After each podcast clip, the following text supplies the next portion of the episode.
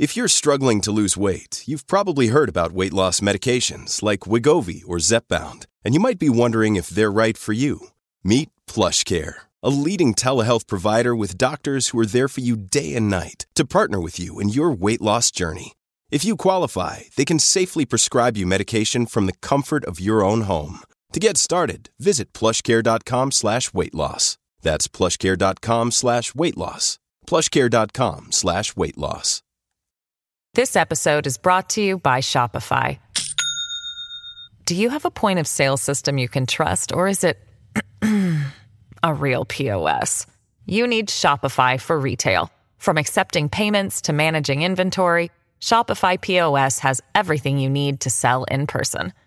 Go to shopify.com slash system, all lowercase, to take your retail business to the next level today. That's shopify.com slash system. Hey, it's Ryan Reynolds, and I'm here with Keith, co star of my upcoming film, If, only in theaters, May 17th. Do you want to tell people the big news? All right, I'll do it. Sign up now and you'll get unlimited for $15 a month in six months of Paramount Plus Essential Plan on us. Mintmobile.com slash switch. Upfront payment of $45 equivalent to $15 per month. Unlimited over 40 gigabytes per month. Face lower speeds. Videos at 480p. Active Mint customers by 531.24 get six months of Paramount Plus Essential Plan. Auto renews after six months. Offer ends May 31st, 2024. Separate Paramount Plus registration required. Terms and conditions apply if rated PG.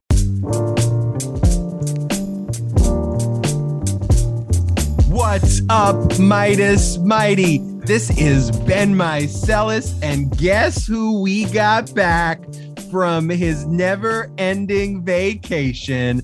Michael Popok is in the house, which means if it's Sunday, it is legal AF, provided that Michael Popok is not backpacking through Italy. And I say that, Michael, with some resentment, but also with some sense of jealousy because it truly looked like a beautiful vacation. Summarize it in 10 seconds and then let's get right to Okay. the law. All right. After two years of working hard, first of all, I'm glad to be back. I'm glad to see you, and I'm glad to be back with our listeners who made me, my heart got really big during the vacation when I read all the comments uh, about them missing us and missing legal AF and missing Popok and all of that. And um, it, it, it- Popok, you've got lots of fans. There's lots of times where we have polls that say, Who's your favorite brother? And people will say, Why can't Popok be, Be brother. included? right. Yeah, why can't Popok be the brother? Why can't we have Popok merch? Uh, Popaki in this, Popaki in that. I mean, look, at some point, I think I've created a monster. I created a superstar who's eclipsed the brothers. you have to spin me off like Mork and Mindy in my own my own show. No, no, I'm, I'm I can't tell you how thrilled I am to be back in your presence and with you to do this show. And even though I had a great two weeks, you know, this was a two year vacation in the making because of pandemic. Everybody suffered through it.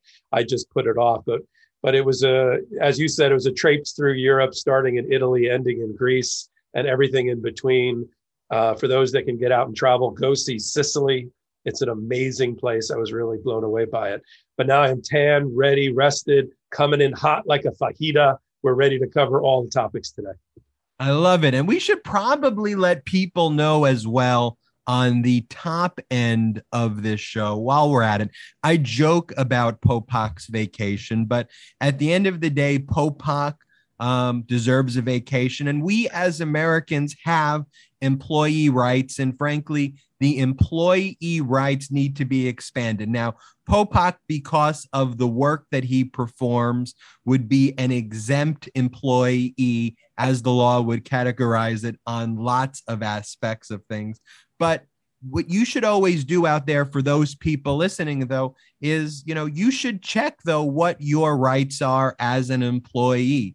The laws in your specific states set minimal thresholds, and America is grossly behind other countries and the benefits we provide, both in terms of medical leave for maternity and paternity leave. But states are beginning to catch up. Um, the federal law, what's called the FMLA, um, has baseline has baseline standards. Within the states there's baseline medical leave standards. Some states expand on the federal law but you should look at your employee handbooks. You should see what pto paid time off you have. You should look at your sick days. You should make sure that your employers are in compliance with um, the law. And there's a whole body of law in this area um, about what employers have to provide their employees in certain circumstances. And it's possible that there are, um, if there are violations taking place, I mean, you can give Popok and myself a call and we could let you know, you know, if we think that there are issues with meal breaks and wage and hour violations and things like that. And I joke with Popok, but I want everyone to know I take these issues incredibly seriously. And yeah. you, as employees, work your dedicate your lives to these jobs. Yeah, listen, I, I agree with you, and I certainly encourage the people that work for me to take all of the holidays and vacations that they're entitled to. I've been known to push a few associates out the door when I felt like they were burning through vacation time because you know, frankly, employees that aren't recharged and rested are limited use to both themselves and to the people they work for. But you're right, our country is, is falling way behind in that area. And while the laws that you cited govern wage and hour and overtime and time off for family and medical needs, you know, there's just not a mandatory vacation time off uh, or paid time off period in this country for just for just vacationing, for just turning your brain off and being with your family and friends and doing something different. And um, but but if you have labor and uh, Fair Labor Standard Act cases, wage and hour cases. Those are certainly things that you and I have handled in the past and would handle in the future. So nice segue off of my backpacking through youth hostels throughout Europe. Yeah, and I just wanted everybody to know that it it's a joke that Popok and I have, but we do take that time off very, very seriously, as you should, as your employers should. Want to note at the top of the show, we have a guest today, Sam Yebri. He's running for city council here in Los Angeles. He's actually a well known civil rights lawyer. His offices are in Century City, which is about eh, 15 minutes, 20 minutes with no traffic, six hours with traffic. That's an LA joke for those people out there um, uh, from Los Angeles. And I want to speak to Sam because he's running on a platform as progressive, but also very pro LA business. And I want to speak to him about certain issues like the homelessness crisis that we have here in Los Angeles. And what do we do with um, mandatory vaccinations, you know, and balancing that with business interests and, and how does he square those away? So I'll be interesting to hear Sam's response and his background and perspective as a civil rights lawyer. And it's one of the things Popok and I like to do on Legal AF is introduce you to new upcoming candidates who could be the future stars of um, their political parties. And we'll check back on them in a few years and see um, if our predictions are right. So let's talk about a case involving cruise ships. Popok knows a lot about cruise ships, he knows a lot about backpacking, and he knows a lot about this 11th Circuit Court of Appeals uh, decision reversing a district court order and upholding CDC what appear to be very common sense restrictions within the cruise industry,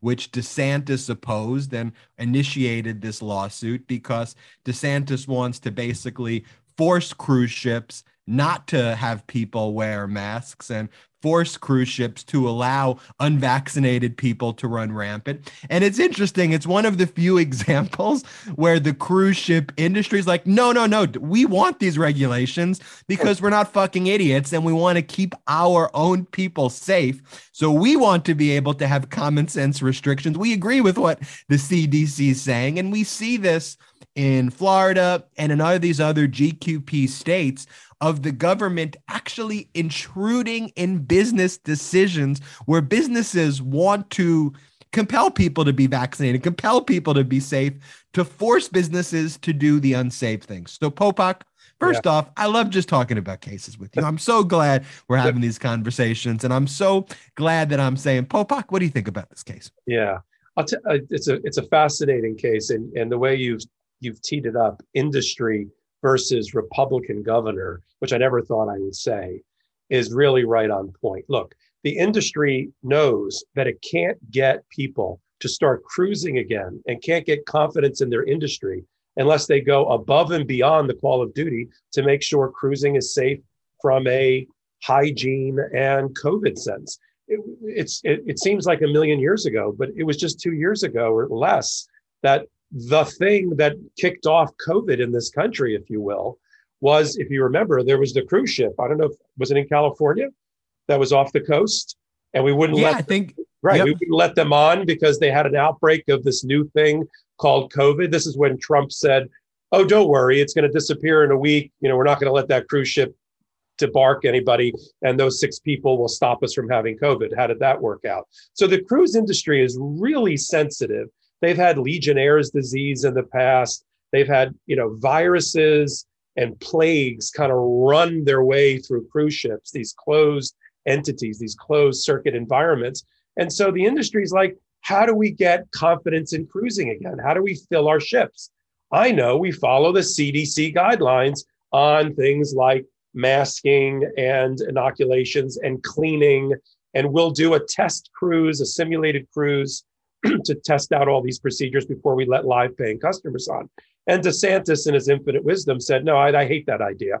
People should just go on, regardless of whether they've tested in or tested out with COVID, regardless of whether they're vaccinated, and they should just roam free on a you know a 300 foot um, enclosed environment for two weeks. Terrible idea. Yet the DeSantis administration went to the uh, the federal judge first in Tampa who was a Bush one appointee, and he agreed with DeSantis that it was too onerous of a set of restrictions on the cruise ship industry. Again, a cruise ship industry that really wants to be regulated in this area, and ruled in their favor, ruled in favor of, the, of Florida, and said, nope, I'm going to enjoin or put a stop, at least for now, the enforcement of the CDC guidelines on cruise ships. Well, the um, Others uh, with brains in their heads took the appeal up to the 11th Circuit, uh, which is the uh, federal appellate court for Florida, and got a three judge panel initially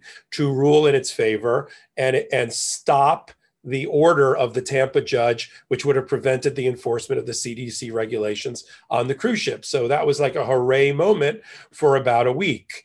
Then the DeSantis administration did two things. First, they filed an emergency application with the Supreme Court of the United States, arguing that the uh, Department of Health had overstepped its guidelines, which the CDC reports to, and wasn't allowed to implement these regulations.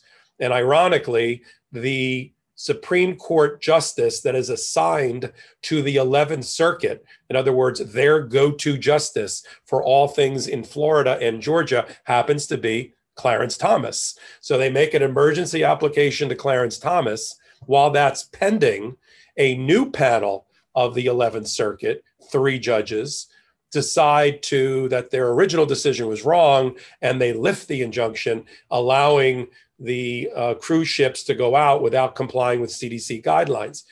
One of the most interesting things about that, Ben, I don't know if you saw who who ruled on the 11th Circuit's favor, but it was it, it was a pretty mixed bag. It's a uh, Obama appointee judge, it's a Clinton appointee judge, and it's a Trump appointee judge. So this thing kind of crosses even political lines because they voted 3 0 to stop the CDC from enforcing its regulations on cruise ships an interesting thing, and I think we'll see this as a theme throughout this podcast, is the loudest voices of the GQP, um, which is kind of a a it's the Trumpism on steroids, which is now the face of the Republican Party. It is the insurrection party. But these views that they have, and we saw it the other day, Popok, where it's like they think they're civil rights leaders um, because they refuse to wear masks.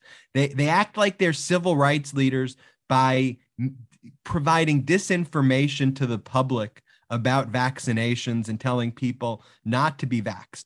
At the end of the day, one of the most conservative positions out there, and we talked about this before the show, should be to get vaccinated to conserve your life and to conserve the lives of others. And a party that is about personal responsibility, this is the most personally irresponsible decisions people could be making by killing themselves. And I, I tweeted out this photo last night, Popok, and to me it made sense, but I guess to others, because my brother's like, "What the hell did you just tweet out?" I, I tweeted out a photo of just a, a room that looked like it was a room of like a hoarder. It looked like a room of filth and disgust. And I, I the point of it was, and then I wrote GQP. Um, and then I did like those letters that are like uppercase and lowercase, which is like, give me my freedom.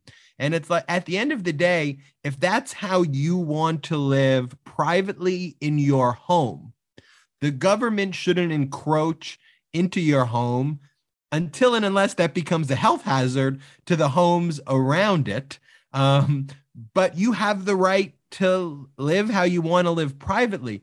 But when you start stepping into public spaces, when you're talking about going into cruise ships, the reason we have regulations, whether it's speed limits, whether it's wearing seatbelts, whether it's um, just not doing things that are incredibly dangerous and harmful to others in public. Um, you, don't have the right to urinate and take shits in public. It's disgusting. We have laws against that, you know, and you can't fight for your free, you know, that's you have the freedom to do how you want to live publicly, but in private, it, but in, in these public spaces, you don't. So that there's, to me is what this is about. Yeah, there's two. Comp- I agree with you. There's two competing principles there. Your your personal liberty stops at the edge of my public health crisis and you don't have and that's one the second is there are just things that you and i in this society can do completely autonomously and by ourselves there are but there are things that we cannot do by ourselves. We cannot defend this country and operate a defense policy. We cannot run an economy by ourselves.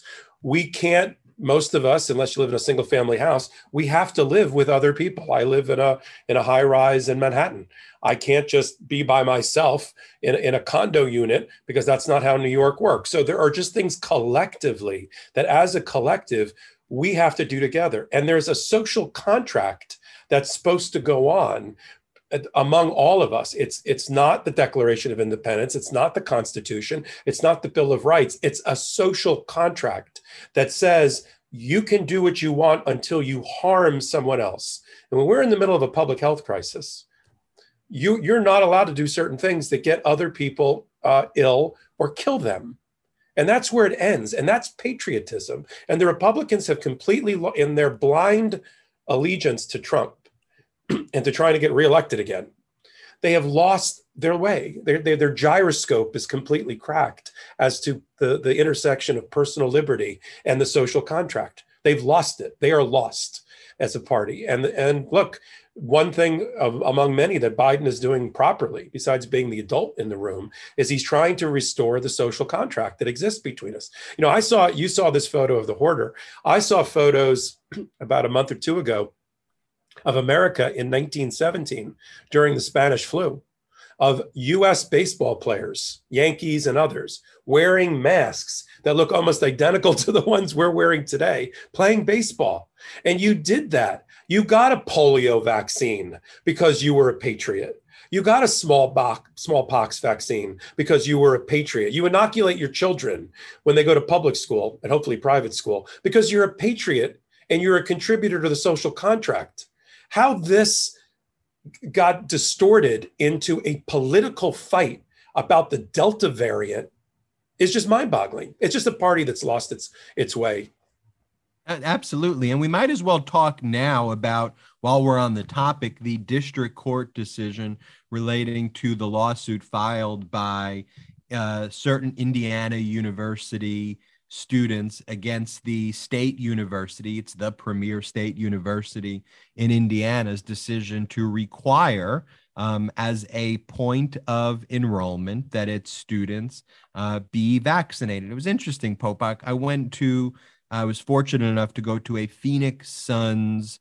Uh, playoff game. They ended up losing to the Milwaukee Bucks, and it was an incredible uh, NBA Finals and NBA series. But you had to present your vaccine card and show that you were uh, vaccinated. They did a swab, which lasted about 10 minutes, and then you could watch the game, and you had to wear a mask. Did I want to do all of those things? No. But did I want to make sure I could watch it and be happy and be healthy and be safe and take 20 minutes of my day to make sure that I was protecting myself and protecting others? Sure. And so, literally, what we're talking about here is minimally inconvenient in the sense of presenting your vax card. I mean, it's getting a vaccine at some point in time before you enroll in this public university, because in the accurate wisdom of the university's leadership, when you go into these public spaces and these big lecture halls, they want to make sure that you're not getting your fellow students sick. That's it. Yeah. Yeah, this case is amazing. So this is Klaassen versus the Board of Trustees of the of Indiana University and you have a you have eight students i guess their parents are behind it who have decided they don't want to get mandatorily vaccinated. And they're claiming that under the us constitution's 14th amendment which deals with due process that they have the freedom to have to be free of unwanted medical treatment. But this is a public health crisis. And we are now beyond what i'm now going to refer to as i read it on facebook. We are now beyond that as a rationale for not getting vaccinated or bringing these kind of lawsuits. That you read it on Facebook, that you think, and I'm not making this up, it's in the lawsuit, that you may get acne from taking the inoculation, the vaccination, is not a proper grounds under our Constitution. Um, and, and the balance that is weighed by a, a judge in a public health crisis versus the 14th Amendment and constitutional rights over your body, over your liberty, Okay, that's not going to uh, to work anymore. You're going to have to come up with science. You can't just say, "Well, young people contract a disease at a lower rate, so why are we vaccinated?" That's not good enough. We're two years almost into this pandemic, a pandemic that would have been crushed already had we reached herd immunity and 70% plus of vaccination. We have uh, a huge population of people in this country in the tens of millions who are not vaccinated, primarily in red states like Indiana. And the other interesting thing about the decision, in which the judge, uh, who was a Trump appointee, okay, so again, crossing political lines here, common sense and constitutional analysis, the judge said, look, I understand that there is a certain amount of body autonomy that comes with the Constitution, the penumbra of rights and the 14th Amendment. I get it. But there is a public health crisis and a, and a public interest that outweighs you, what you read on Facebook. I mean, that's what the 100 page decision basically says in rejecting it. And it's great. I don't know what's going to happen when they take it up to the appropriate appellate court, and I'm assuming somebody will. But for the very first decision to come out of a federal court from a Trump appointee, finding that mandatory vaccination, which is now sweeping the country in terms of federal government, and even private uh, employers to have it come out in favor of the ability to mandate vaccination is a very good thing. One oddity in the case, though, you should know, uh, because Illinois, uh, Indiana is one of those states that has outlawed the the ability of an institution to ask for proof of vaccination, either by passport or otherwise, sort of like Florida. Indiana can require based on this this new law can require their students to get fully vaccinated but they can't ask for proof that it's happened so it's going to be on the honor system that is a very fascinating caveat which in many ways kind of swallows the rule you know it kind of swallows the mandate and it is on the honor system. Um, but it is odd and we're going to see this again and again um, the politicization of a public health crisis where the conservative angle should naturally be go get vaccinated if that's truly what they believe as conservatives. And so it's just it, it's it shows you that this is no longer a conservative party but just a whack job death cult. And when sam yebri joins the podcast in a bit i want to know his approach about mandatory vaccinations in LA because we are going to see this is going to be the trend, Popok. Am I right? Like, I think at some point people are already having enough of this. You know, these idiot unvaccinated people, you know, Oh, who yeah. are fucking up just our ability to go out and be safe. and People who are vaccinated. You know, I just think that we're going to start seeing more and more institutions requiring vaccination cards and mandatory vaccinations and laws being passed. Sure. And these idiot, wacko, idiot GQ peers pretending that their rights are being infringed upon because they have to get a shot in their arm that's So- going to save their life. So, so just on that, I, I just read a very good article yesterday. We, we're now moving in the pendulum. We're now moving from pretty please, won't you get vaccinated? And, and now rapidly into we'll give you $100 if you get vaccinated. But the new things that the, the companies are doing, um, which are all being rolled out almost at the same time, is okay, you don't want to get vaccinated? We're going to make it hard on you. You have to wear a mask and not one of these cloth masks. You got to wear one of those uncomfortable K95 or N95 masks. You've got to get tested weekly. You have to pay for it. And if you get COVID, notwithstanding that, and you're out, you're this is interesting. Some of the companies are saying you're those are lost wages that we're not going to compensate you for. So we've moved from pretty please, um, do the right thing, go out and get vaccinated to if okay, idiot, if you don't do it and you're now infecting everyone and impacting our business model, you're now going to pay. You're no longer going to be a freeloader and a free rider in the system. You're going to pay the consequences. And as you let Sam in, um, we should mention the group that has, or the organization that has one of the strictest policies and requires, you know, vaccination passports uh, is none other than Fox News that requires these vaccination passports. And we are joined by Sam Yebri. Sam, am I saying your last name correct?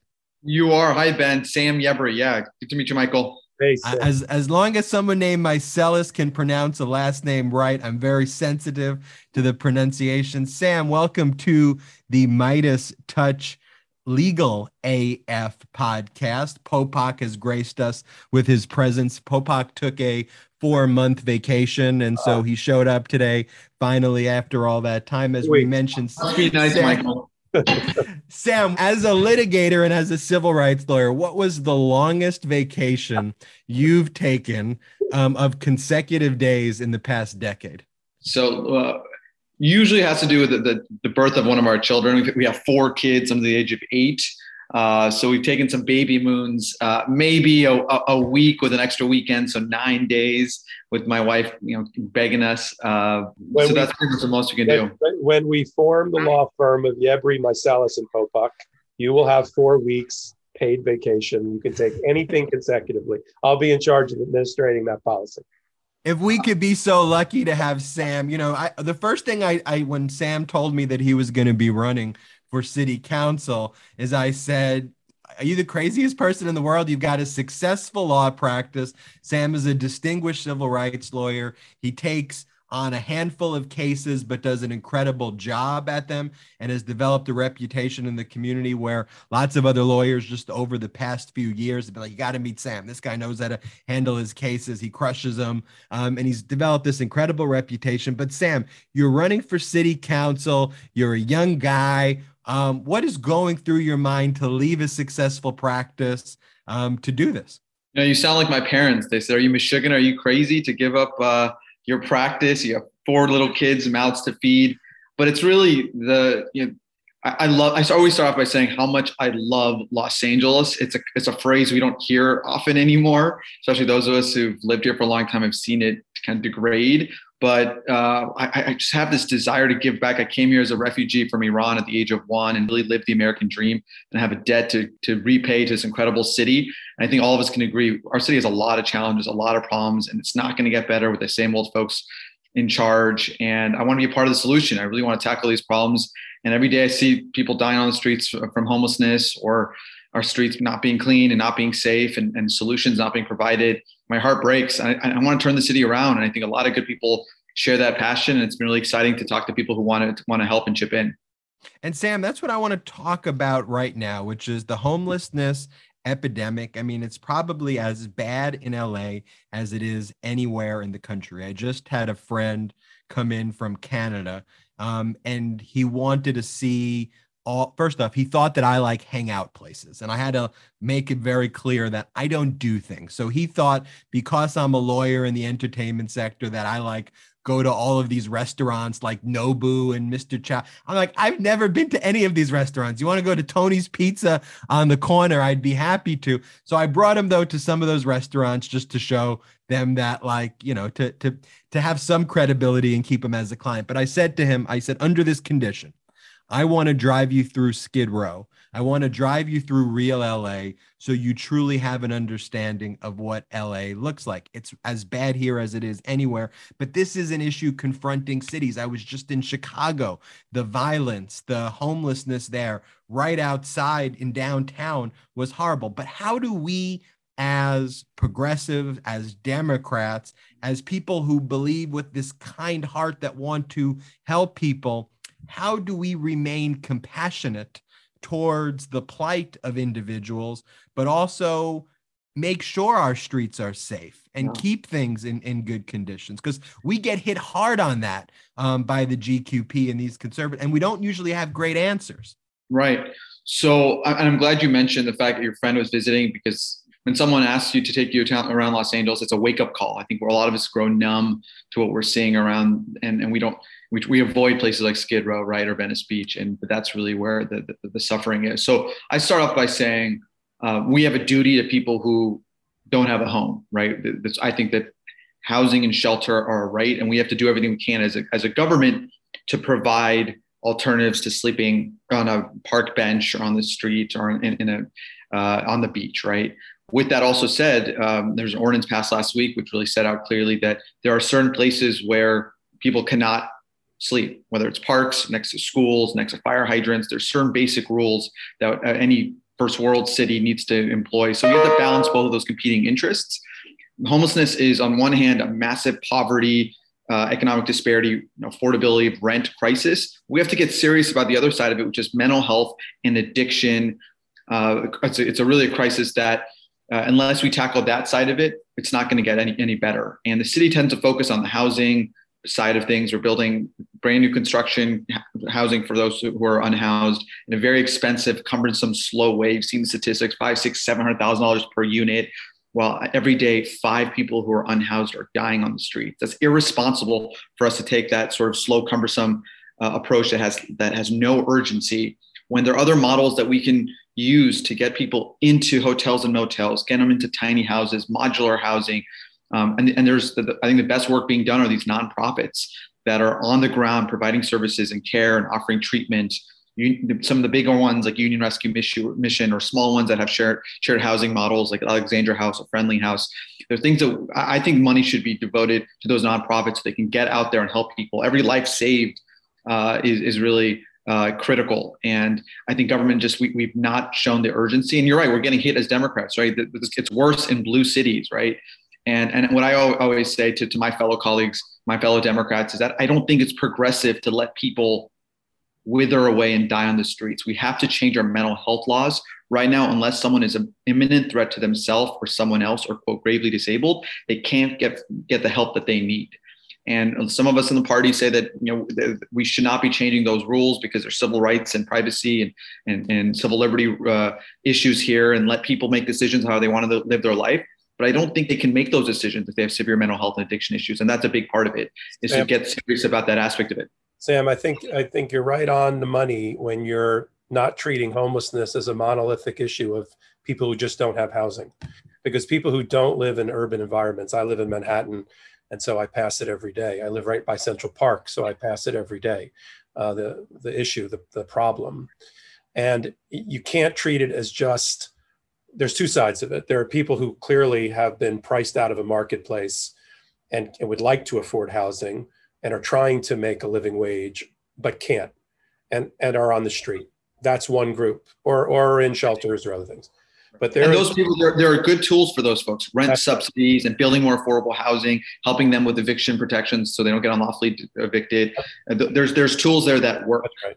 But the people, the people that that I think you have to address in a different way are the people that the average tourist and local person passes at the entrance of Grand Central Station, Port Authority bus terminal, Penn Station, Central Park.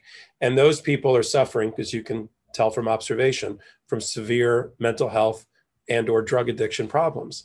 And they deserve housing as well. Now, if you don't address, as you said, the underlying mental health issue, putting them into a home is one thing. Having them have the ability and the survival survival skills and desire to stay in that home is another. Because if you talk to some of them, and I have, they'll tell you in their own way they prefer to live on the streets.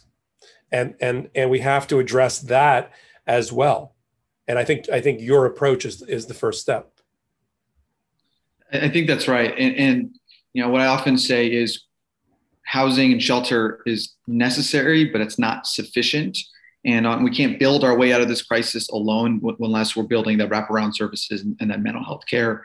In the city of LA, in the county of LA, for 10 and a half million people, other than jail beds and ER beds, there for that for someone has a mental health breakdown or addiction breakdown, there are 81 residential psych beds for someone to get outpatient treatment from the county if you don't have insurance, if you don't have other places to go. That's that's shocking. And it's a, what's really happened is a safety net for people who have those issues have has really been ripped apart, and we have to put a piece of back together. And there's a study that came out last week that the leading cause of homelessness among women is domestic violence, and and those women need different type of responses to falling to homelessness. They, they can't, like you said, it's not monolithic. You can't lump those folks in with everyone else who's either sleeping in a car because they got evicted or because they're they have an addiction to an opioid. Right? There, there's really unique, uh, personalized care that's in treatment that needs to happen, and I think the nonprofits need to come in and, and I want to empower them to do this work. And Sam, Democrats are leading though in this space of public safety and public health when it comes to vaccinations. The way we're encouraging vaccinations in public spaces, I think we can be, unless I'm mistaken here, I think we can be bold also in framing homelessness as a public safety and health issue um, that does require it to be addressed, you know, in a similar manner as hey, we don't want unvaccinated in public spaces to harm others. Similarly, you know, we want to make sure for everyone's protection that we have robust support for homeless and non homeless alike in these spaces. This episode is brought to you by Shopify. Do you have a point of sale system you can trust, or is it a real POS? You need Shopify for retail. From accepting payments to managing inventory, Shopify POS has everything you need to sell in person. Go to shopify.com slash system, all lowercase to take your retail business to the next level today. That's shopify.com slash system. I think that's right. We and in, in Los Angeles and, and California, uh, Democrats were really innovative in coming out with immediate responses to make sure folks that who are homeless uh, didn't contract and spread the, the, the COVID-19, right? There was uh, parks were utilized and shelter shelters were set up quickly and trailers were presented and people you know understood that they'll give up some of their public space for the short term so that folks who are unhoused can have a place to go during the pandemic. But now the challenge is what do we do long term right? We can't permanently give up our public space and our beaches and our parks and rec centers. And we have to build affordable housing faster and cheaper. And I think Democrats sometimes we get in our own way by having a whole lot of rules, whether it's ADA or labor, environmental, that make it really difficult to build supportive housing, to build shelters and build affordable housing. I think we need a little more common sense and reform on how to do this. Uh, and this is where like the local government can make a huge difference. And Sam, we just talked about before bringing you on a district court judge upholding a Indiana University's a decision to require vaccinations for enrollment. That specific judge was actually a Trump appointee who, on balancing the interests, said we have to focus on the safety of our students. But I do understand the civil rights aspects of it. But when you step into this public space and you can infect others, we have to be um, cognizant of those public health concerns. Um, what are your views regarding mandatory vaccinations in public and private spaces in Los Angeles. Yeah. So I, I was really pleased to see that Governor Newsom and, and, now some city council members and county supervisors have, have called for the either mandatory ma- vaccination of all city, county, and state employees. I've actually called that called for that several weeks ago as a candidate, uh, or in lieu of mandatory vaccinations, weekly testing. And now LAUSD is going down that that path as well. It's a competing balance, right? I think we have to follow follow the science. Um, I'm someone who thinks that giving up uh, some minor freedoms like masks is, is a small ask when we're talking about potentially saving lives, saving your neighbor's lives, if you put in that context, right? Uh, vaccinations, I understand there could be some reasons why folks you don't want to do it. Uh, and, and I, I, do have some concerns about making, you know, requiring it until it has there's full approval at the federal government. Once that happens, then it could be treated like any other vaccine, right? When any of our kids go to go to public school uh, or, or things like that. So um, I think we got to continue to follow the science. I'm open to, to, to seeing what the federal government does, and, and I think at, the, at minimum, you know, large public gatherings, government employees, um, you know, major public space issues should be regulated in a way, uh, whether it's vaccines, mandatory testing, mandatory masks, things like that. Do you think uh, downtown LA is going to make a comeback? I do. I'm, I'm bullish. Maybe I'm either naive or overly optimistic about the future of LA. I think once we get out of this pandemic and people kind of remember what LA is and can be, uh, there, we have a bright future. So we're finally going the way of, of Michael of, of, Manhattan with some real public transportation in the next six years on the west side of Los Angeles, the district that I'm, that I'm hoping to represent, Fifth Council District. There's going to be a, there's going to be a subway coming to Beverly Hills, Century City, Westwood Village, and the VA. If you know that part of town for the first time ever, and it's going to get linked up to, to LAX and to Hollywood and to downtown, to, Santa Monica. Thousands of people are you know are going to be uh, hopefully have housing near transit with bike lanes so that we can actually use those uh, those stations. And then um, one thing that Mayor Garcetti did is we have the Olympics and the World Cup coming. We need to put our best foot forward, and there's sort of this urgency, not only because of the crisis everywhere with, with homelessness and crime and other issues we're facing. Um, that that as a minimum will force us to, to step up our game, and I think we will. Well, Sam, I want to applaud you for taking the step to run for city council um, frankly at huge risk of leaving a very you know lucrative very prosperous civil rights practice um, that you have. And you know i me and the brothers uh, and Midas Touch and Popok were somewhat accidental activists. We weren't really talking about politics until politics truly encroached into our lives in a way that felt like life or death. And i know that's why you're doing this and making these sacrifices. And i think the uh, city, state, and I think in the future nation will be better off for it. You can find Sam at sam4la.com. That's S A M F O R L A.com. Sam Yebri, thank you so much for joining the Midas Touch Legal AF. It's my pleasure. Thank you, Ben, for the opportunity. Michael, good meeting you at this great conversation. You, you as well. Good luck, Sam. We'll follow you. Appreciate it. Thank you. Bye now.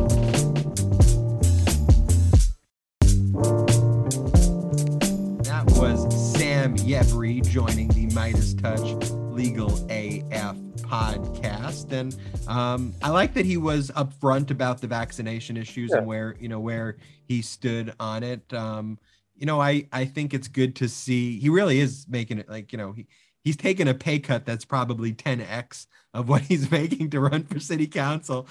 Um, and so I, I do applaud him for that. And we need people like that who, um, are willing to, uh, you know, sacrifice a lot to represent the people.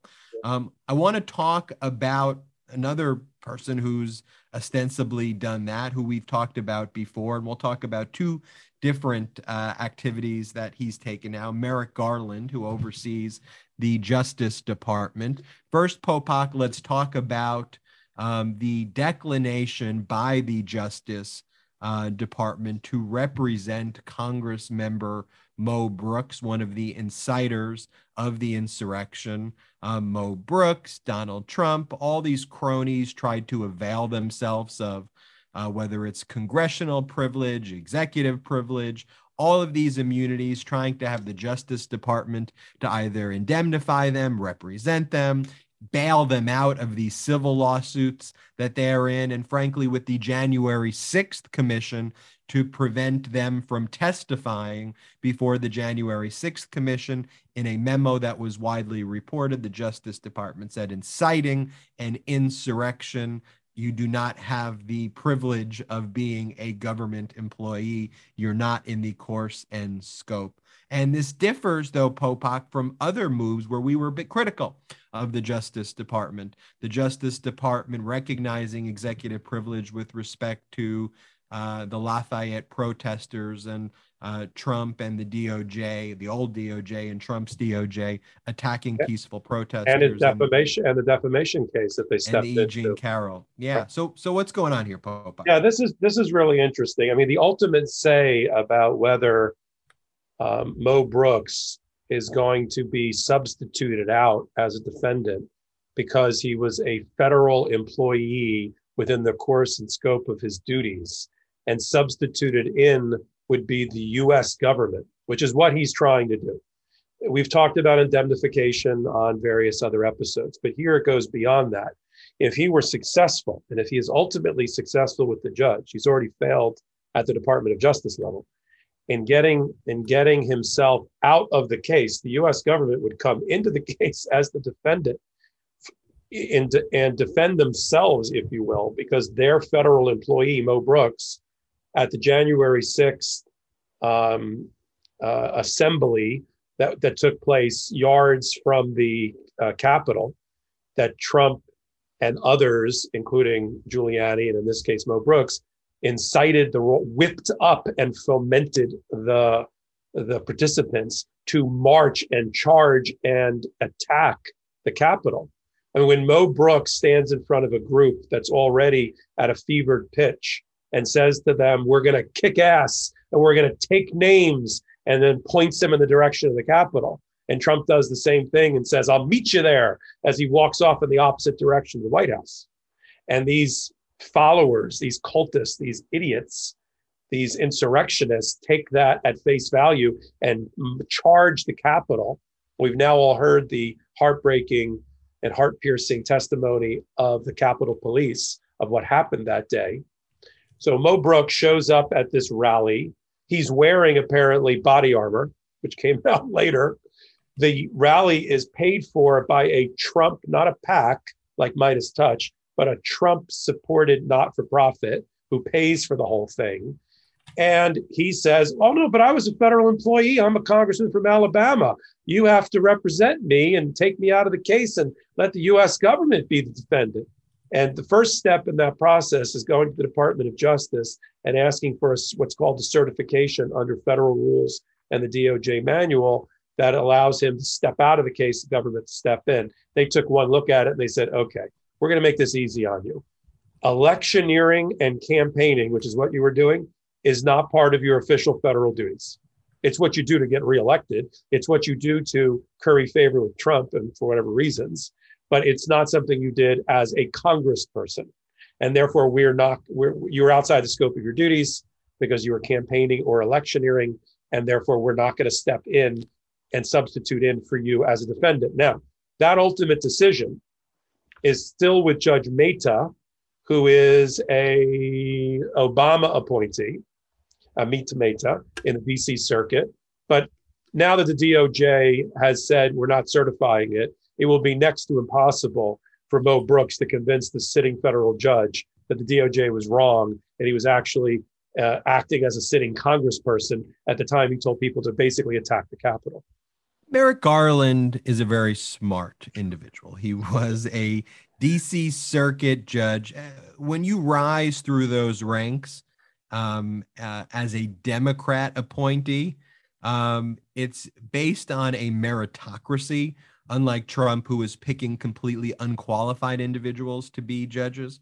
And so Merrick Garland, um, you know, should have been a Supreme Court justice. He was, of course, held up by Mitch McConnell, who created some uh, bizarro interpretation that uh, in the last term of Obama, Obama couldn't appoint somebody um, and prevented Merrick Garland from being appointed, and then swiftly uh, appointed uh, a justice uh, within what seven days after Ruth Bader Ginsburg, and within um, 38 days left in the term, they crammed yeah, in Amy Coney Barrett because there's no intellectual consistency there. But there is intellectual consistency if you look at the decisions Merrick Garland's made, and you look at the E. Jean Carroll defamation case, the Lafayette Square case, um, and this most recent Mo Brooks decision. And you can distinguish them. And I think that Merrick Garland is anticipating the challenge and he's ready to go into cases where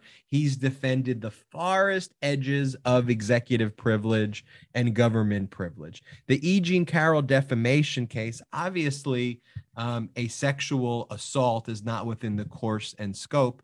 The defamation case relates to a question where Trump was accused, and rightfully so, of defaming an individual, but it was during a presidential press conference. And so he was he was under the drapings of being a president. Now, he's a complete psychopath, disgusting, you know, fucked up person who brought such shame on the presidency, but nonetheless, he was acting in, the capacity of a president answering questions. And to your and to your point, let's just throw it up, throw it back if you back at you. If he had made those statements, Trump, not at an official press conference, but at one of his rallies, what do you think Garland would have done? He would have done exactly what he did with Mo Brooks here. Exactly. He would have said that's not in the course and scope. Exactly. And and Merrick Garland is protecting though uh, future lawsuits against a president for misspeaking as presidents may, not as Donald Trump's would in the future, but protecting a president who may just say something wrong and then get sued for it and then someone point to that decision in the E. Jean Carroll case as precedent to sue in the future, whether it's Biden or a future president. And Merrick Garland may be giving a little bit too much credit to the type of credible people who will be presidents, but we hope we don't have a Trump again. And similarly, Lafayette Square, while attacking peaceful protesters was shameful and horrific, on the farthest reaches, it could be viewed as a presidential act of dealing with defense and protest and outside the White House, and it happened on or around the grounds of the White House. And so, uh, do I think that that should receive the protection?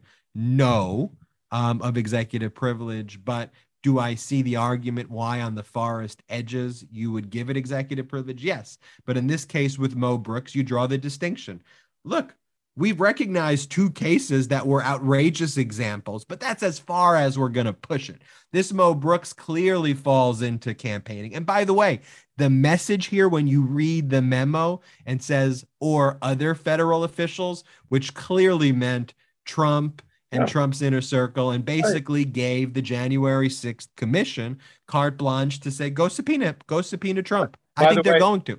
By the way, I, I agree with you. I when Mo Brooks was dodging service of process, because this starts with the Eric Swalwell and others lawsuit about the insurrection.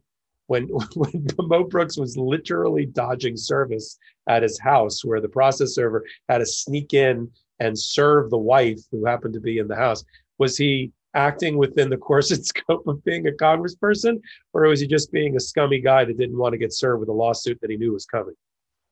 I think he was acting as a scummy person who didn't know the lawsuit was coming. Right. Um, and doubling down now, a scummy person who was avoiding a lawsuit where he was acting outside the course and scope of his congressional duties to incite an insurrection. Another major Merrick Garland decision was um, sending the message loud and clear within the DOJ stop going after reporters stop trying to probe and pry into who their sources are.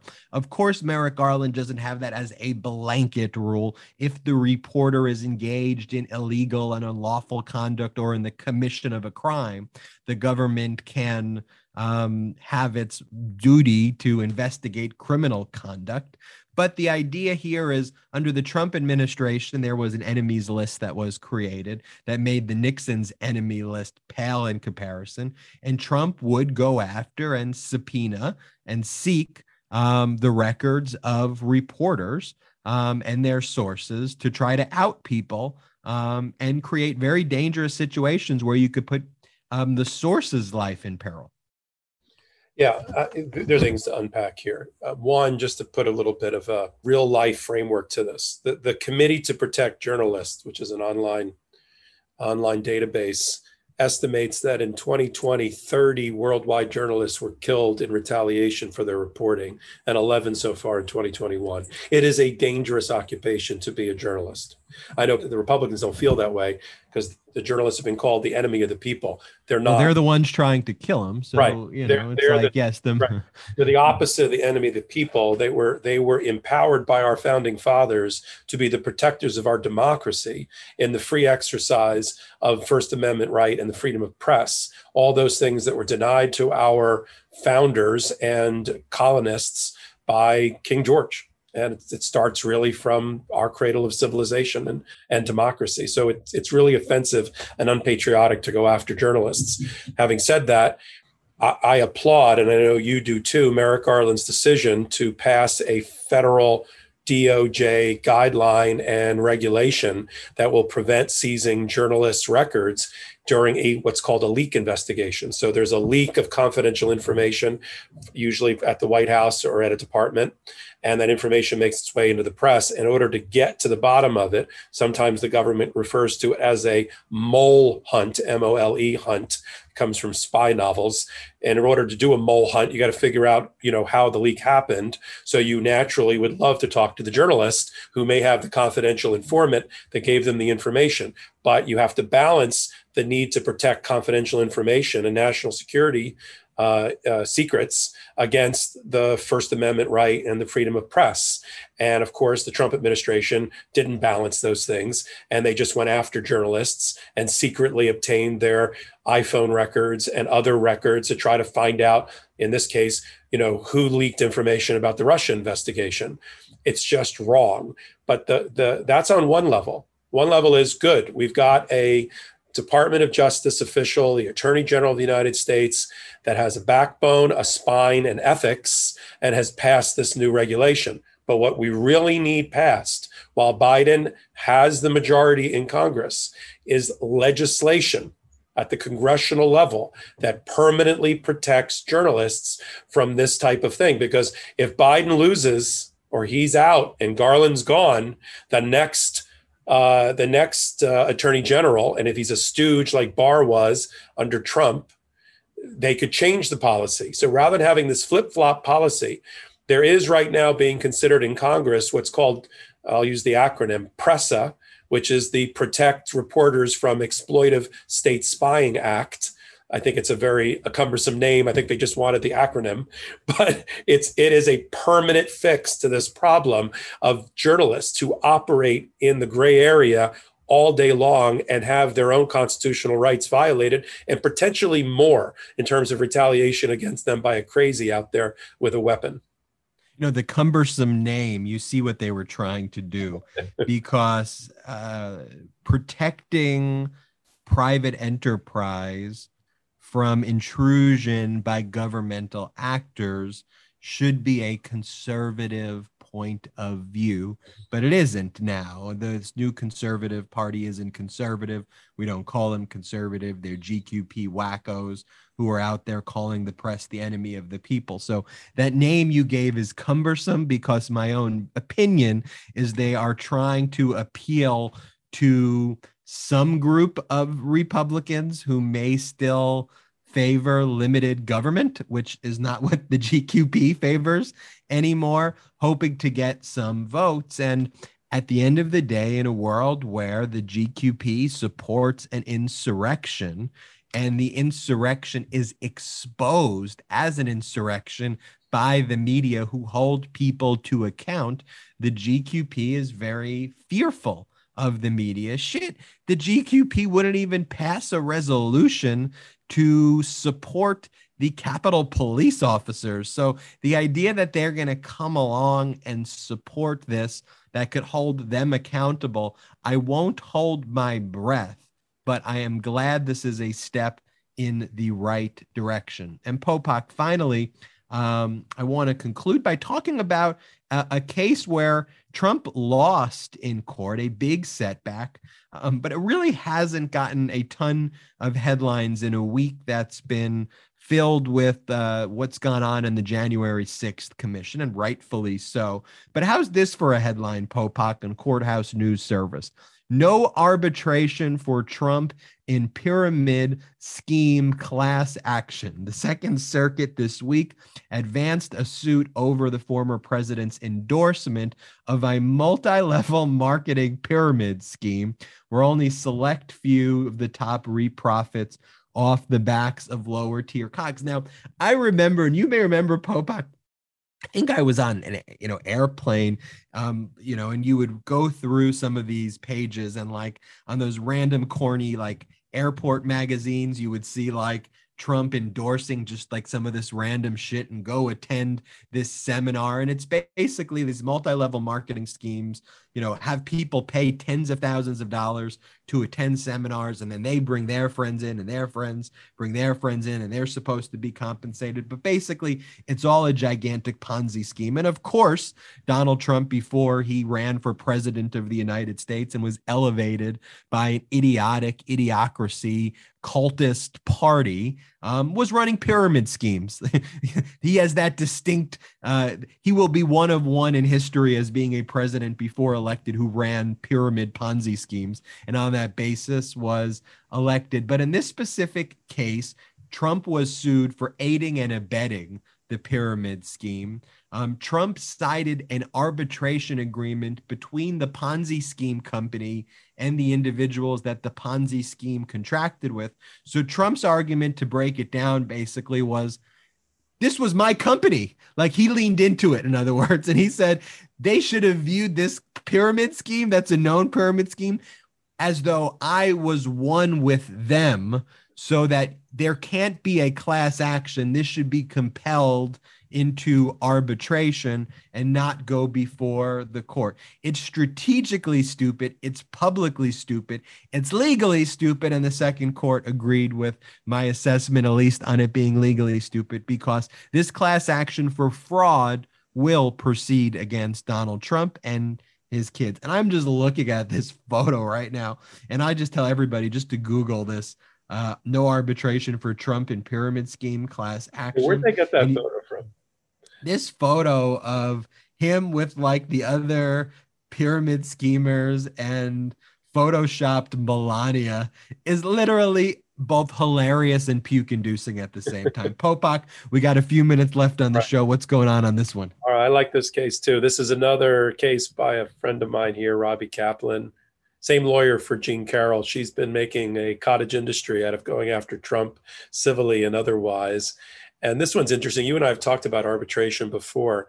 In order for him, in order for Trump and his children, because they're all been sued individually, the unique strategic decision that good lawyers made, and I'm going to contrast it with bad lawyering by the Trump lawyers in this case. The good lawyers, the smart lawyers, decided not to sue ACN, the pyramid scheme company, but all, who had an arbitration provision that would have put them into arbitration, but only sue Trump and the children under an aiding and abetting and racketeering and fraud and California unfair trade practices case in order to avoid arbitration. Because this is not a case you want to take to arbitration if you're a plaintiff's lawyer, uh, like you and I are on occasion. It's a case you want to take to a trial and you want to be able to have a jury and you want to have damages and discovery and depositions. That's why you want to try to get your way out of arbitration if you can. So they made the strategic decision not even to sue ACN. Trump said, well, wait a minute there was even though I was a spokesperson and I got paid millions of dollars, um, I should get the benefit of the arbitration provision that's in the ACN agreement with its operators. And operators are people that bought in for thousands of dollars in order to be able to sell telephone service and all this other BS, which is all like uh, you, you called it multi-level marketing. It's all, as you said, a Ponzi scheme. It's all pyramid scheme, and they, none of them made any money. The only people that made money was ACN and Trump and his family with endorsement fees. And, and Trump said, I get to use that agreement. Now, normally under arbitration agreements, which are a creature of contract, you don't get the benefit of being able to use an arbitration provision unless you are a signatory. You sign the contract that has the arbitration provision in it. He did not sign the contract that has the arbitration provision in it. So he had to go to a default argument which is an argument under uh, what you and I call equitable estoppel, which says even though I didn't sign the contract, under equity and under certain other conduct between ACN and me, the other parties, right, the plaintiffs, should have known that I was going to ultimately use the arbitration provision. And the Second Circuit took a look at it and said, let me get this straight. You're doing things outside as an endorser, which is secret no one really knows that you're getting paid these millions of dollars. That's the foundation of the lawsuit. But at the same time, you're arguing that the people who were victimized by your Ponzi scheme should have known that not only were you in bed with ACN, but that you would be that you were going to be using their arbitration provision one day. No way. Case dismissed, lower court decision affirmed, and you're going to have a trial, Mr. Trump uh, with no executive privilege and your children seeking uh, millions and millions of damages. And while he can try to take a Supreme Court uh, uh a Supreme Court appeal, my gut is it's a dead it's a dead loser, and he's going to be in deposition in that case within the next six months. We talk a lot about this on the podcast, which is you know lawyering is about the law, but it's also about strategizing. And here this didn't really make any sense to me, Popok, because if I'm representing Trump, I want to basically make the argument, and uh, it, it disgusts me to say this, but he did the wrong thing, so I can give what the right argument was, is that the celebrity apprentice was, you know, gave a light endorsement to this thing. Nobody could have associated that I was integrally involved in the operations. This was just kind of almost parody of of of you know and i would distance if i was him and his lawyer i would distance from the entity. But his tact to try to get this into an arbitration um, was to say no no no we're the same we're basically the same company. We're like them. And and, and he known it and the victim should have known we were the, the same. The victim should have known we were the same. We're basically the, the Ponzi scheme company. And so it was just a, it's strategically um, a blunder, legally a blunder, but but frankly, you know, it, it, it, the the right and just results concluded Let there. Me give you one more. Let me give you one more inside baseball. Talk about blundering to contrast the plaintiffs' lawyers and their great strategy of how they put the case together. The the Trump lawyers. This should come as no shock to our listeners because the Trump lawyers, whether it's at the election law cases or these cases, are always making mistakes. They made another mistake in the lower court before they went to appeal they did not raise below, they did not raise at the trial level the argument that the arbitrator should decide the issue of whether these these claims should be arbitrable. There's a whole body of law in arbitration under the Federal Arbitration Act that say what things need to be decided at the trial court level or the appeal level, and what actually has to be decided by the very arbitrator that some party is claiming they should be in front of. And there's an argument to be made. I'm not sure it was that strong that the arbitrator should have should have been the one to make this decision, not the trial, not the judge. And the Second Circuit said that was an interesting argument, but it's one that you needed to have made at the trial court level before the appeal, and you didn't do it, so you've waived the argument. So you've got it's like a clown car again of Trump lawyers who can't even do the fundamental things in a in a court, which is preserve issues for appeal. And I, will give uh, one more inside baseball, um, and then leave our viewers and listeners with this. Just one thing I've noticed, Popok, as an overall trend over the past 18 months, these arbitration clauses were generally a species of corporations who wanted arbitration clauses in there, believing that that would defeat and destroy class actions, it would prevent um, costly litigations. Across the board now, when I deal with companies, just generally, essentially all of them, um, what the trend that I'm seeing, and on my side, when I represent companies and I'm talking in house. So, across the board, what we're seeing is a lot less arbitration provisions being built in because plaintiffs' lawyers are starting to understand that you can bring lots of arbitrations um, or that arbitrations can end up actually being significantly, not a little bit, significantly more expensive for the corporate defendant who often has to bear the full costs of the arbitration than it is for the plaintiff. But Popok, um, uh, I just want to let you know that I am glad you are back from vacation. Our listeners are glad to be listening to the Popokian uh, dialect. They um, they missed you. I missed you. I am glad to have you back. We all wanted to wish you a great vacation, but uh, had fun on this episode and uh, look forward to next week's and the week after that and, and truly continuing to grow Midas Touch Legal AF. And special thanks to Sam Yebri. Um, look forward to following his career. Popok, any final words? No, just thrilled to be back in the bosom of our listeners and staring at your scruffy face for yet another edition of Legal AF. Would have just stuck with no, but you know, you you went on at the end, and so I will just simply say shout out to the Midas Mighty, and thank you for listening to this edition of Midas Touch Legal AF. Ben Meiselas, Michael Popok signing